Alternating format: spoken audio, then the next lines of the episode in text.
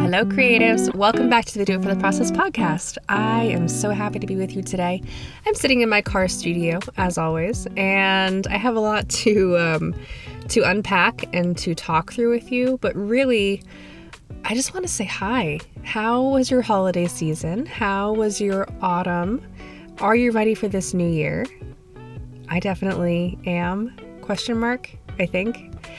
I am back from sabbatical and I want to talk a little bit about sabbatical and what that means as a creative entrepreneur and why that's valuable, how to make it happen in your creative life if that's what you feel like you need. But first and foremost, let me just say hello. If you don't know who I am, if you're maybe new to the podcast or new to my voice, my name is Emily Jeffords. I'm an artist and creative. I get to teach thousands of creatives how to run creative businesses, along with creating my own fine art, um, are my own products that come out of my studio prints, candles, affirmation cards, calendars, all the beautiful things. Um, I get to run a like a, a an, clearly words are not even coming to my mind an astounding beautiful multifaceted glorious business um, I get to employ some incredible humans, mostly women, and it's an honor to get to show up in this space with you, to have these talks with you. It's an honor to get to show up in the world as a creative entrepreneur. And if you're a creative entrepreneur, you are in the right place because this podcast, as you can probably tell by all the past episodes and their titles, is dedicated to helping creative entrepreneurs thrive. It's called Do It for the Process because I firmly believe that when you do your creative work, both in the studio and in your business, because you love the process of pursuing something, you love the process of uncovering and discovering and up leveling your vision and perfecting your output and just playing, all of it is a game all of it is a game. All of it is, is space to play and to invent. When that's your mindset, you can create a business that makes you very happy, that is profitable because oftentimes profit follows joy. Write that down, keep that in mind and one that is sustainable. Because if you're having fun and if you're running something profitable, then you can keep doing it and keep iterating and keep inventing and, and expanding until you create something that looks just like you and not like anyone else, not like me, not like your other collective members, not like your other making artwork students, like no one else in the universe because you are using your creativity to bring light to the world. And that is so valuable. And I hope that you take all of those ideas into 2022 with you and far beyond 2022 also. I hope that they take you through the rest of your creative career. On that note, if you have a notebook out, if you have some scrap paper on your art table or somewhere in your workspace, or maybe in your kitchen on your counter, or maybe your phone app, maybe you want to use your notes app on your phone, completely fine. I love a good notes app memory, uh, or not memory, but just kind of capturing of an idea, you know? I want you to write down several words. They're all going to string together um, let's see, there's one, two, three, four, five, six, seven of them. And these words, in my opinion, and from what I've seen in my own life and in many, many, if not all of the creatives that I've had the honor of watching, both from the membership and the courses that I lead, or from art history, or from other artists that I just admire and love to look at, we all do this rhythm and I think if you can be conscious of this rhythm and where you are currently residing in the rhythm, you can find a lot of clarity and a lot of permission to rest where you are. So, are you ready? And this does come back to sabbatical, by the way. The words are inspiration, learn, practice, perfect, improve, master, and repeat inspiration, learn, practice, perfect, improve, master, and repeat. And these words string together in a way that I think feels very holistic and very gentle, very natural. You know, we all kind of flow through life with these these words at the heart of learning something new or settling into a new age or into a new relationship or into a new process, or it can be big things and small things. It could be a new relationship where you're having to partner with somebody where you're you're getting inspiration and then you're learning and you're practicing how to do this and then you're perfecting how to do this and then you're improving yet again and then mastering and repeating. Or it can be as simple as maybe you picked up oil painting for the first time it's not easy. I'm an oil painter. I'm still learning so much about this medium. So you have your initial inspiration, and then you have your phase of learning about that inspiration. You know, why did that beautiful idea come into your mind? Why did that light you up or come to you in the night or or settle into your heart and mind while you were on a walk? Or why did you have that idea while you were in an art museum? That's the inspiration phase where something settles into you and it finds home an idea comes into your mind and it feels like it belongs there for some reason. We have a lot of ideas that don't belong. And they may feel fun and they may feel like, "Oh, that was fresh. That was that was interesting." And then they float away. Um, Liz Gilbert talks a lot about this inside of Big Magic, and I think it's a beautiful analogy for how it feels to be a creative and how it feels to be a sensing, wholehearted, you know, creative. that word is so is so good for this. Um, but the inspiration phase, what I'm kind of talking about is that inspiration that keeps coming back and it keeps saying, I belong inside of you, which which encourages you to do that learning phase where you begin to learn about why does this inspiration feel like it belongs inside of me or why does it feel like it needs to come out of me? What is it saying? How can i internalize it further? How can i begin to learn about how to create this thing for instance, one of the things that I would love to do is play with ceramics at some point in my life. I don't think it's going to happen this year. I don't have enough space to honor that inspiration well, but I do think that it will be something that I do maybe in a couple of years, maybe in my early 40s. That would be a lovely way of, you know, honoring my hands and my abilities in that stage of life. Um, so while I'm in this phase, I don't need to learn about it. It's just in the inspiration phase right now. However, something like I want to create a series of really large oil paintings. That's my inspiration now to paint bigger, to let my work take up more space, to own the physical space that my art can take up in the room. I think that's important for myself, just for where I am in my creative career. I think it's important for more women to do that in general, to let your art be big and to take up space. I was recently in Paris on my sabbatical, which I will come back to. This is all coming back around. Ready? Um, I was in Paris on sabbatical and saw the art of William de Kooning, and I've never seen his work in person before. I wasn't even really I wouldn't I wouldn't even say that I knew a lot about him or his work. I knew of his name and I've seen images, you know, art history class. I'm an art history nerd, although don't ask me any details because I don't do dates and details well. But um, I was definitely like he was he was not an, someone that wasn't in my brain at all. But I walked into the room saw his work on the walls and was in awe. And if you don't know of, of William de Kooning's work, just go look it up. Do yourself a little treat. Um, fall in love. You will. It'll be wonderful. I need to turn off Slack. Apparently, my team is being delightful. Um, I walked into the room was in awe of the size and the freedom and the expression and the I could feel the energy of the human William, you know, standing in front of his canvas. I could feel the heat of his arms in motion. Um, the the actual physical energy that your body has to exude to make something this large.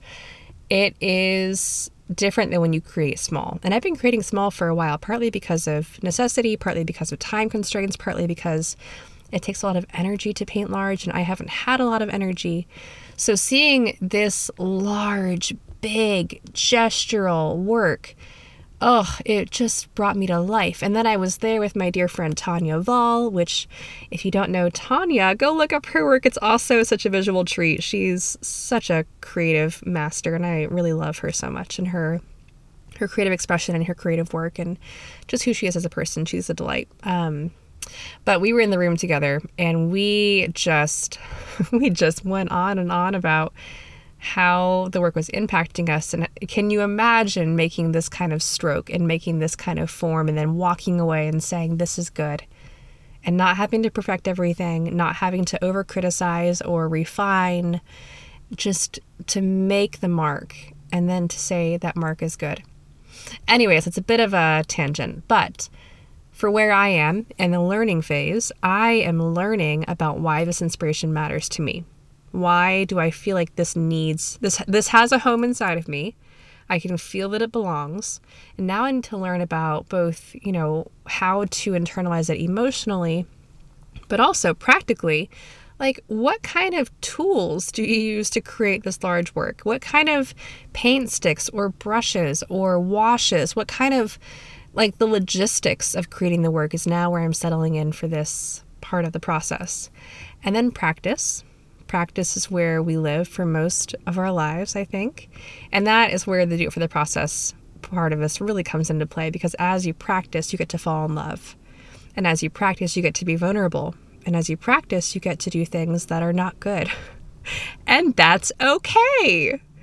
That's okay. You're an artist. You are not supposed to create perfection. You're supposed to create things that have vulnerability and some depth and some soul to them, which means that you have to go out on a limb, and that limb might look like you making a fool of yourself every now and then. And that is so valuable and so generous when humans can see humans trying things, then we have permission to try things ourselves. That is one of the most generous things we can possibly do for our communities, for ourselves, for the viewer of the work that you're creating. So, practice. You don't have to share everything with your audience or with the world or with your galleries or whatever. You can keep practice things quiet if you need to, but allowing yourself to not always be perfect it's so valuable. It's so valuable. Okay, and then we get into perfect. That's the next word in our string of words here. And perfect is where you become pretty good. You become pretty good. Like you know that you can show up in the studio or you can show up at your computer or your writing desk or your whatever you're creating. It can be cookies. It can be you can be the best bed maker ever. You can be the best hammock weaver, whatever. This is a broad stroke that we're talking about here. It's, you know, general practice and general perfecting of things. But you know that you can show up in that space and you can do a great job. And then we have space to improve, to iterate, to perfect, to find ways of um, changing and letting things feel fresh. I was talking with my brother about this because he's a musician and he writes music. I'm a painter and I paint paintings. And we both have a similar experience where we do something really, really well and it almost becomes easy. And in that ease, there's a lot of comfort because you can just do something for the meditation of it or for the rhythm. It doesn't feel like a struggle in the same way that something new feels. It feels like this is where my hands belong. There's a lot of muscle memory there, a lot of um, finding rhythm, finding space to just really settle in and feel comforted. And that's where you can get into the improving space because once you feel comfortable, then you can say, okay, I'm really good at this. What if I added this on top? Or what if I changed this a little bit? Or what if I just shifted to create that fresh energy and that fresh, um, almost, almost like a, a rubbing of two things where you're creating some some friction. You're creating a little bit of of lack of harmony because you're trying something new. I think that's so exciting. Then we get into the master. And this is where we often feel tempted to live. If you've gone far enough in your career to get to this this master level, whatever that means for you. uh, I, I think about this when I walk through a Picasso museum. Um, I think a lot of people would say that Picasso's work at its at his earliest phases was his masterpieces. They were very refined, super well done, super super excellent like technically perfection. But he didn't settle there. He looped back around to that inspiration and that learning and that practice until he came up with something that was so far removed from his early work. I mean, not recognizable as the same artist unless you've known his journey um, which I think is powerful. So as you get to the master mastery phase, and it can be mastery of a small technique or of a body of work or of an idea or method, make sure that you don't remain there and that you go back to the beginning, back to that inspiration phase, and you let yourself try something completely new. So, on to my sabbatical. All right, ready? So I'll loop back around. I spent a month in Paris. It was actually, it was supposed to be about um, like 12 days. It was supposed to be just under two weeks that I was going to be in Paris. But it kept extending a little bit and then extending a little bit more. And then my family came. And then we didn't really want to leave and ended up being a month in Paris and then a week in New York. It was a delight, a true soul nourishing, complete drenching of my heart and mind delight. I cannot, I'm so thankful. I am so, so grateful for this time that I got to take and that things kept humming along the studio without me and that it was, what a gift. What a absolute gift. but the reason that I decided to do this trip now, um, you know, there's a whole bunch of external factors. But inside of my practice, my creative practice, I think I need to go back to that beginning phase. I needed to go back to the inspiration and renew that part of myself. Which inspiration for most of us takes, uh, I'll speak for myself, inspiration for me takes some time. Often we think that inspiration can just like, you know, flip on a switch, you're good to go, you have a new idea, just go for it that's not really how I work. I need time for things to settle in. I need time for new ideas to really take mm-hmm. hold. That way I can translate them into the world in a way that feels like me. It feels very authentic to me. So, my trip to Paris was a bit of that time of reigniting inspiration inside of my heart. Because something that helps me quite a lot is new experiences and shaking myself out of ruts and not becoming stagnant. I have this quote that I use, and it sounds really morbid. I'm very aware of that. My brother texted me last night and he's like, okay, give me a quote that you think represents your love of travel? And I'm like, oh my gosh, that's such a broad question, Aunt Nathan. Um, but one thing that I think represents my idea of why I love to travel is this quote that I, I think, I'm sure I didn't make it up, but I'm not sure if anyone else, I don't know who to attribute it to. It just has been in my head. And the quote is, you can either choose to live or you can choose to not live. And like I said, I know that sounds very morbid, but what it means to me is you can either actively choose to challenge yourself or you can choose to remain stationary. And maybe that feels comfortable and nourishing for a while. Maybe you need that grounding. I've been in stages of my life where I need to be grounded and nourished. Um, during when my when I was pregnant with, with my son during his early months and maybe even his first year of life, I needed that grounding, that steady, gentle nourishment.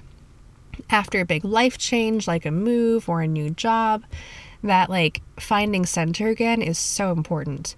But at this stage of my life, I need to shake things up a little bit. I need a little bit of revitalizing of life. Otherwise, I'll find myself getting really grounded, like sinking into the ground a little bit too much. And I need to keep myself from doing that because I'm not happy when I'm when I'm stagnant. I'm happiest when I'm alive, when I'm trying new things and finding new things to just ignite my brain. So, I knew this was happening. I knew that I was getting really good at my craft, that I was becoming um, a little bit too I was settling into that that perfect and improve and master phase a little bit too heavily and feeling very very comfortable in my creative craft to the point that I felt like if I keep doing it this way I'm just going to be bored. And I don't love that feeling. I'm sure that you don't love that feeling either. I'm sure that you know what I mean. It's it's not a good look, right? It's not a good feeling. So, my trip to Paris was my way of saying, I'm going to reignite something in myself. I'm going to be very receptive to new ideas, new inspiration, new feelings, new. I just let myself imagine again, right? And it was so powerful. It was so powerful that I almost didn't come back. I almost said, All right, moving to Paris now. We're not leaving. We're staying here forever. We did come back. I decided to be a little bit wise, a little bit logical, a little bit of a good parent, you know. but man, it was hard for a minute there. It was really hard for a minute there. So that's why I went on sabbatical. Now, practically, how could I go on sabbatical and possibly how can you go on sabbatical? I've done this before. Um, my first sabbatical was about three weeks with my sister in also in Europe. We traveled all over Europe. It was a wild trip. We were bouncing around, traveling on pennies. It was so much fun. I loved it so much. This is back in 2015, I think, maybe 2016. Um, and back then, I didn't have a team. I didn't have people that I could rely on. So I was creating space for this to happen in my business. I was the primary breadwinner for our family at this point. So I couldn't mess up. I couldn't not do my job and not be relied upon. I had to plan ahead to make this possible. And it was so much fun to do so. So, back at that stage of my business and of my life, the way that I planned ahead was I had a collection launch and I decided that I would use half of the proceeds from this launch to go towards my travels.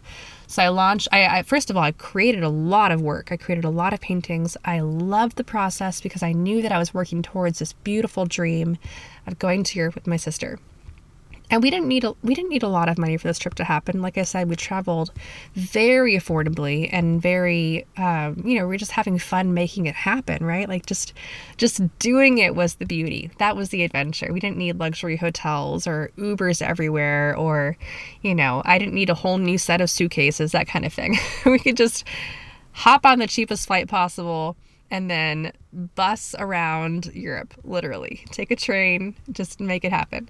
So I worked really hard to create this body of artwork. I worked really hard to sell it. Um, they did sell. I made enough money. I, I think I sold everything from that collection, which is awesome and definitely takes some work to do so. If you're if you're kind of like wait but how do you sell all your paintings? I have some podcast episodes about that. And also if you are having that question in your mind about how to actually sell your work definitely join making art work when doors open in march. I'm just going to put that out here right now. It is what you need for sure for sure for sure. It's such a good course. Um, like i said doors open march 3rd for making Art Work. so i sold all the paintings made enough to go on my trip, made enough to supply for our family's rent and food and, you know, things like that while I was gone. And then I was able to leave and come back and kind of play some catch up because, of course, you know, I had to work a little bit extra hard when I got back to make that time away really valuable and really sacred, as, you know, I didn't want to have to work a lot while I was there. That's how I did it then. Now, this time I worked a little bit differently. This time my business is a little bit more sustainable. There's more margin built in, both in my energy. Um, I'm not needed to work in quite such a hustle fashion as I was back in 2015 or 16, whenever that trip was. But um, I am still very needed, I think. Um, and my team is able to now kind of fill in the gaps when I am not present. We also build in this I call it like sprint and rest, but I think of it like waves. I think of it like waves lapping on the shore, and there are times when the waves are coming in and it's high energy, and times where they're going out and it's low energy. So I planned this trip during an out time, during a rest time. So the studio was very, very busy. We sold a lot of products for the holiday season, but my energy in the studio is no longer required because now I have a studio manager and studio assistants, and they package and ship everything. They do all the customer service for customers, and they um, help me roll out products at certain times. So I don't need to be in the studio. This is the first year that's been the case, by the way. Every other year, I've mailed packages with my own two hands. Um, last year, I think I mailed 400 ish packages from my living room. So this felt weird and decadent in a lot of ways. But I loved it. Oh, I loved it so much. So I left the studio in good hands. Sarah, my studio manager, is absolutely an angel. She's clear, she's focused, she's on time. She does, oh, she just runs that place like like a beautiful clockwork machine, and it's awesome. Um, so I could leave that confidently knowing that it was in good hands. On the education side, so if you're wondering what I'm talking about, I, I sell products and paintings and things like that, lots and lots of prints out of my studio. And then I also run a membership called The Collective. And we have courses and we have things that we offer to the creative entrepreneurs in my life and in the world, which is so beautiful. So, on that side of things, on the education side of things, we were in a bit of a gentle season. We have the content planned out for the collective. We have no launches during this season when I was going to be gone. So, what I'm trying to say is there was some gentleness built into everyone's workload during this time, which is awesome. So, if you're kind of thinking about how can I make this happen, plan around your schedule, which I'm going to just put in a little plug here. We just created and well I created I I mean it's all a group effort now. I wrote, and then my beautiful designer made it beautiful. Um, so it is definitely a collaborative collaborative effort at this point. But we created a goal setting workbook for 2022, which if you're kind of like, I don't know my my you know my busy and my gentle seasons are. Download that workbook. It's totally free. It's very beautiful, thanks to Karen, my amazing designer. Um, I wrote it from actual firsthand knowledge and experience about how to do this and what it feels like and why it's important. So definitely go to emilyjeffordslearn.com and download the goal setting workbook. You will definitely get a ton of value out of it. Inside of that workbook, there are eight worksheets that you can use to vision cast and to understand why certain things matter to you, understand what things should belong on your plate at certain times. You can map out your full year in, in pencil, I would recommend, because things always shift. Um, you can put your big important things on the calendar now. Let's say you want to go on vacation with your family. Put that on the calendar first, because otherwise, life gets in the way. Maybe you want to launch a collection of artwork in in the spring put that on the calendar because that is a big project and it will take a lot of your heart and a lot of your love. Maybe you want to launch products in in November or in October for the holidays. Kind of sketch that out now because you know that it will take up energy and time to make those things happen and to create those things.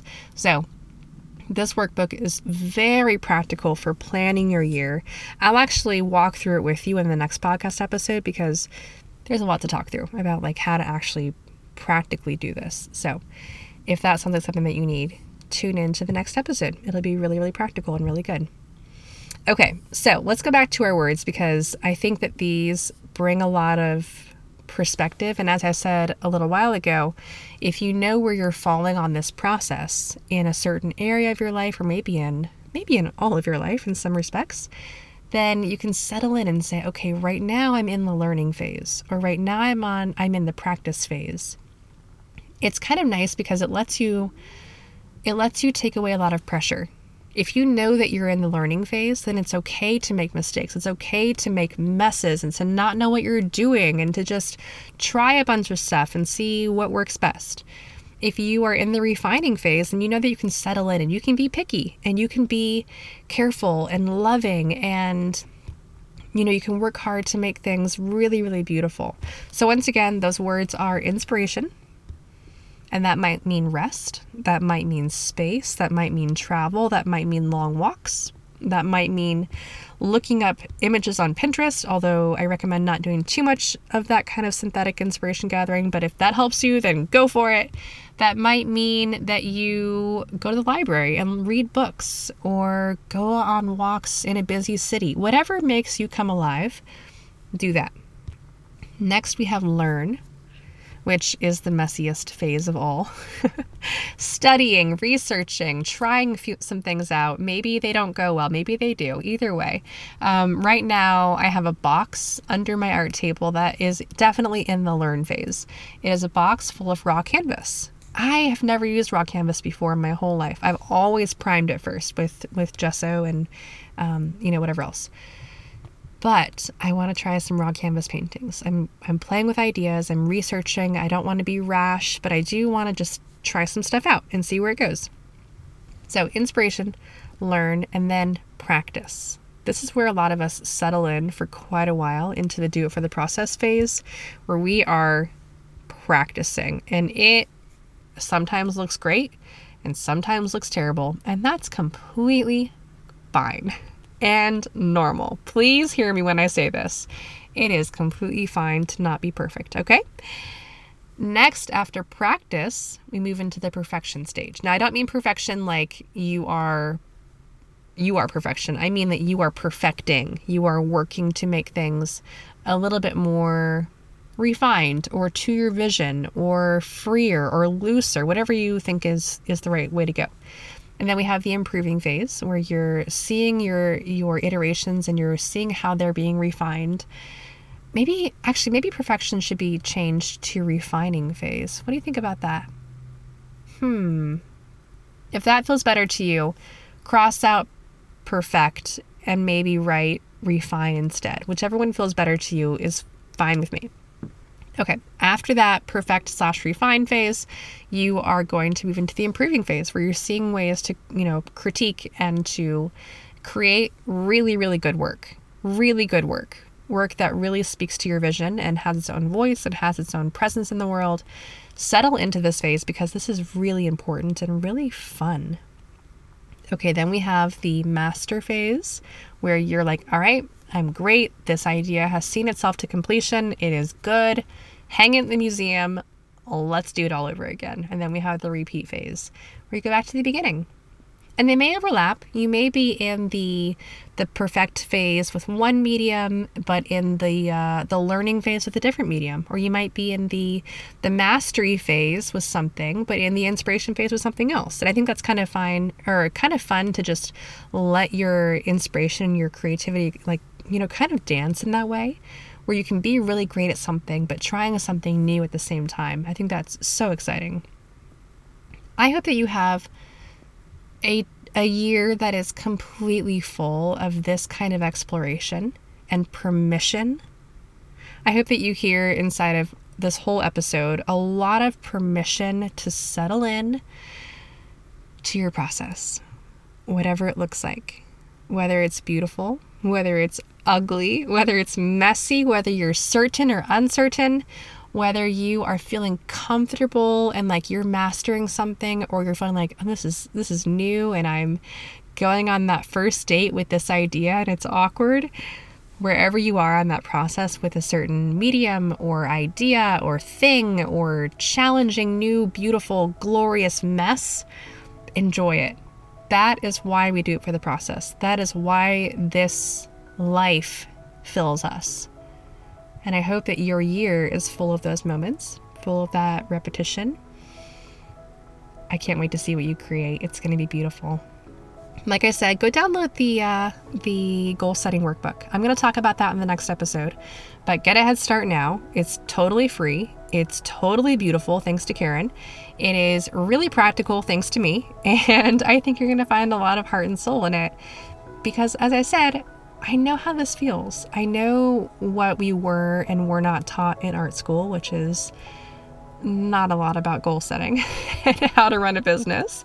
I know what it feels like to create things from vulnerability and to put them into the world consistently. It feels like you are oh, like you're baring your heart every time and and that doesn't go away, but you can get good at it.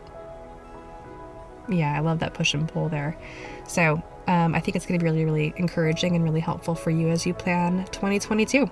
Okay, I can't wait to see you in the new year. Share your beautiful work. Um, share this podcast episode if you wouldn't mind with a friend that you think would benefit from hearing this with another artist or another creative. If you like this episode, would you please do me a favor and rate and maybe even review this episode? I don't ask for a lot of favors. But, you know, I am like sitting in my car right now alone. And it is nice to hear from my listeners. So if you wouldn't mind, just give me a little your ideas or what what inspired you from this episode or what settled in for you. And if you enjoyed it i'd love to hear that. If you didn't like this episode well you've made it to the end. Congratulations. No need to review. You're good but I can't wait to be back in this space with you. Thank you for being here. Thank you for being a light in the creative community. Keep shining. Your work is worth the effort. Your work is good and beautiful, and it deserves your energy in 2022 and far beyond. All right, bye for now.